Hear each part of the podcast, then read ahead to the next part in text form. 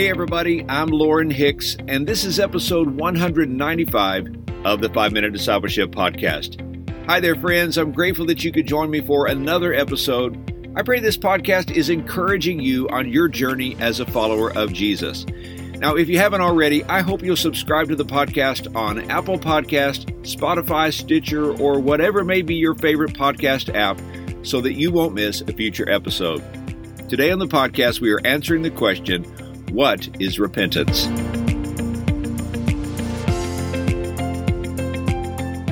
Today, as I record this episode, the wind is howling here in my city. In fact, the weather app on my phone says it's blowing 25 miles per hour. As I drove to the store this afternoon, I came up beside a man riding his bicycle directly into the blowing wind. The man seemed to be straining with all the power he had to pedal his bicycle into the strong wind. But as hard as it is to ride into the oncoming wind, if you simply turn the bike around, that same wind that hindered you will now help you. It will push you forward. It's amazing what can happen with a change of direction. In Acts chapter 3 verse 19, Peter says, "Repent then and turn to God, so that your sins may be wiped out, that times of refreshing may come from the Lord." Throughout scripture, we see God calling us to repent. In fact, someone once counted and said the words repent, repentance, or repented is mentioned over 100 times in the Bible. So, what is repentance? Well, repentance is a change of direction. Just like the bicycle rider who turned around and rode in a different direction, true repentance is a new direction. Often people mistakenly think repentance is feeling sad. Maybe they're upset they got caught, or they are upset at themselves for making a poor decision. But repentance is more than a sorrowful emotion. It is a decision to change and a determination to live a new way. As Peter mentioned, repentance is a component of our salvation experience. The grace of God responds to our faith in Jesus and our repentance of our sins. Our Heavenly Father is so good to forgive us and to remove the record of our sins. It's in that moment that we stand before God clean and forgiven. One thing that is very clear in Scripture is that sinners must repent in order to be saved. Consider these verses. Luke chapter 5, verse 32, Jesus said, I came not to call the righteous, but sinners to repentance. In Luke 13:3 Jesus said, "But unless you repent, you too will all perish." In 2 Peter 3:9 the Bible says, "But the Lord is not slow in keeping his promise, as some understand slowness. Instead, he is patient with you, not wanting anyone to perish, but everyone to come to repentance." In the New Testament, the word repentance is the Greek word metanoia. It literally means a change of mind.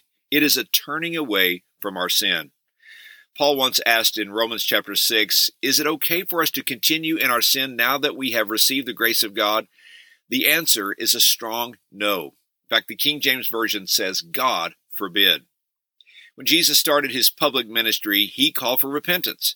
Matthew chapter 4 verse 17 records, From that time on Jesus began to preach, Repent, for the kingdom of heaven has come near.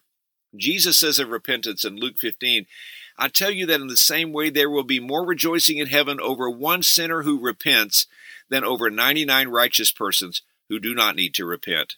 You see, saying sorry or being sorry or even feeling sorry is not the same thing as repenting. A person can feel emotionally sorry for something without addressing the underlying issue. 2 Corinthians chapter 7 verse 10 says godly sorrow brings repentance that leads to salvation and leaves no regret. But worldly sorrow brings death. In the New Testament, Judas felt great remorse over what he had done to Jesus, but he did not repent. Instead, he committed suicide. But Peter also felt great remorse over his denial of Christ, but in his case, it did result in genuine repentance and a change of direction. So, how does a person repent? Well, like faith, repentance is a response to the work of God who convicts and convinces us that we are in error. First, we must come to God in honesty. Repentance requires honesty. No one comes to God without true repentance in their heart unless they first acknowledge their need for forgiveness and reconciliation with Him. But second, we confess our sins to God. We admit that we are sinners. We lay it all out before God without hiding.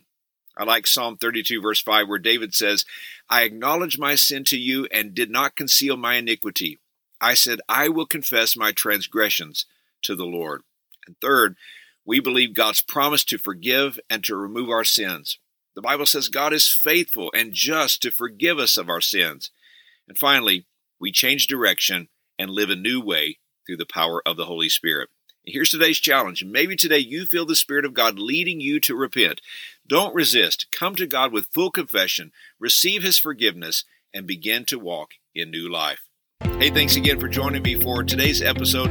If this podcast is a blessing to you, I would be so honored if you would hit the share button on your podcast app and share it on social media so others can learn about the podcast. Have a great day, everybody, and until next time, let's continue on our journey as followers of Jesus.